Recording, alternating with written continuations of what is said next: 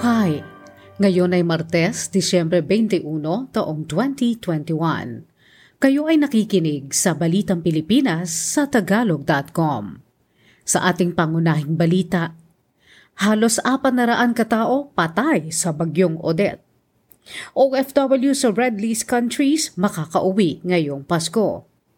Mister, nahuli ni Mrs. na nagtataksil dahil sa ekstrang buto. Tatlong daan at pitumput lima ang namatay makaraang bayuhin ng bagyong Odette ang Visayas at Mindanao. Ang mga biktima ay mula sa Western Visayas, Central Visayas, Eastern Visayas, Zamboanga Peninsula, Northern Mindanao at Caraga. Nawawala pa hanggang ngayon ang 52 katao at 239 naman ang mga nasugatan ayon sa Philippine National Police. Nagdeklara na ng state of calamity ang Bohol at Negros Occidental makaraang bayuhin ng bagyong Odette. Bilyong-bilyong piso ang nawala sa agrikultura at iba pang ari-arian makaraang mawasak ang mga taniman at kabahayan sa malakas na bagyo. Siyam na beses na naglandfall ang bagyo at tuloy-tuloy ang pag-ulan mula Disyembre 16 hanggang 17. May pag-asang makauwi ng Pilipinas sa Pasko ang mga overseas Filipino workers o OFWs na nasa red list countries sa Europa. Ayon sa Department of Foreign Affairs, mayroon silang inupahang eroplano mag-uuwi sa mga Pilipinong nagtatrabaho sa Europa at maging sa mga ordinaryong Pilipinong turistang naipit doon sa Disyembre 23. Kailangan lamang makipag-ugnayan ang mga Pilipinong ito sa mga embahada o konsulado ng Pilipinas sa mga bansang kinaroroonan ng mga ito. Sinuspinde ng gobyerno ng Pilipinas ang mga biyahe mula sa ilang European countries dahil sa banta ng Omicron variant ng COVID-19.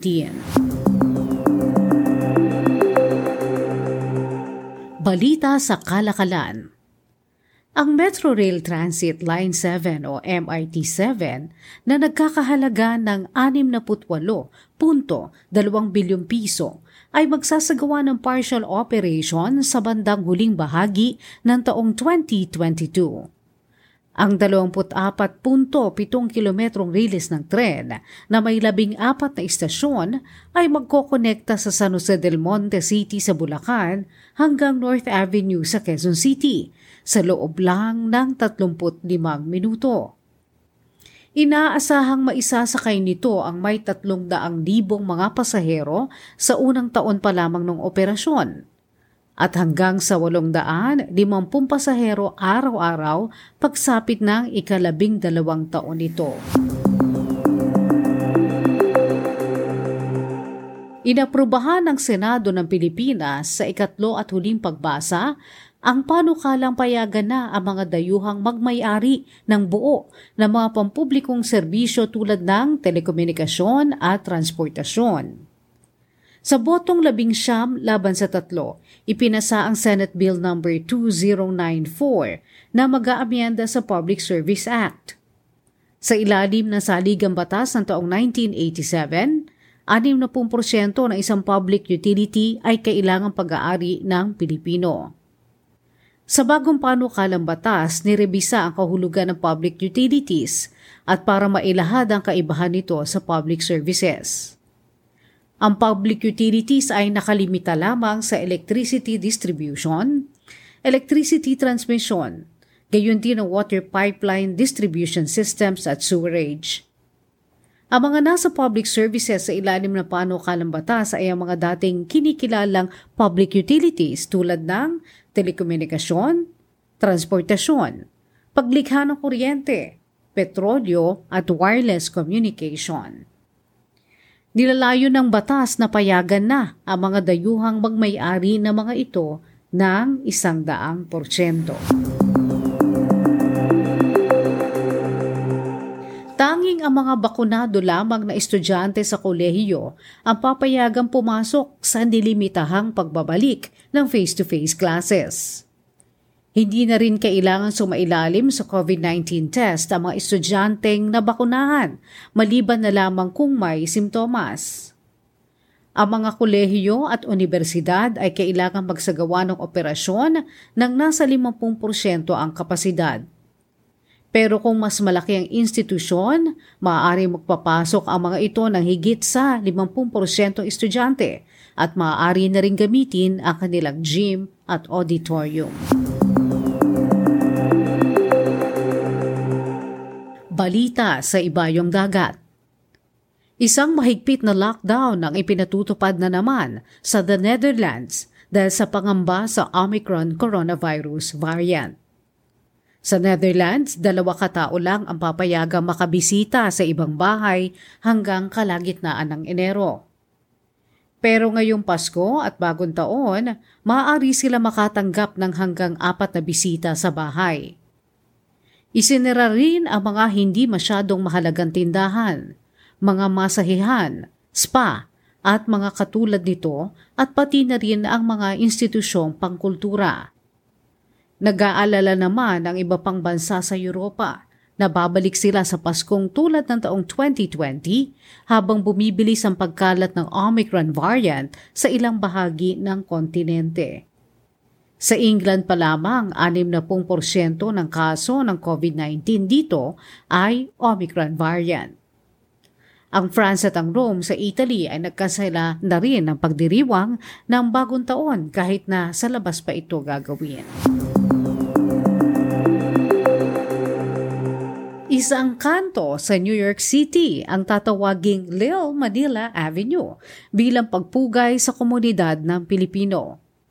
Ito ay isang kanto sa Woodside, Queens. Nangyari ito makaraang maglunsad ng petisyon sa change.org ang mga residente para mailagay ang street sign na Lil Manila Avenue sa intersection ng 70th Street sa southwest corner sa Woodside, Queens, New York City. Ang New York Council Committee on Parks and Recreation ay bumoto pabor sa pagpapangalan sa lugar na Lil Manila Avenue. Sa balita sa palakasan, sa likod ng tagumpay ng Blacklist International Ultimate and Tribe Gaming sa Call of Duty Mobile World Championships East and West Finals ay isang Pilipinong coach na si Carl Image Butalid. Makaraang mapanalunan ng titulo sa West Finals kasama ang Kent Band Nerves para sa Tribe Gaming, nagdesisyon si Butalid na tulungan ang Blacklist, isang all-Filipino group, para manalo ang Pilipinas sa East Finals. Sa balitang showbiz, sa kauna-unahang pagkakataon sa kasaysayan ng Metro Manila Film Festival o MMFF. Ang kanilang kick-off event na Parade of Stars ay isinagawa sa katubigan ng Pasig River. Gumamit sila ng mga ferry boats na dinekorasyonan para sakyan ng mga artista. Walong mga pelikula ang kalahok sa 47th MMFF na ipapalabas sa mga sinihan simula Disyembre 25 hanggang Enero 7 ng susunod na taon.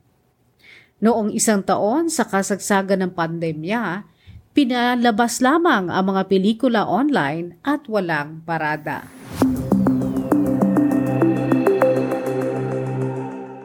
Hindi natuloy ang koronasyon ng bagong Miss World noong Disyembre 17 dahil sa COVID-19.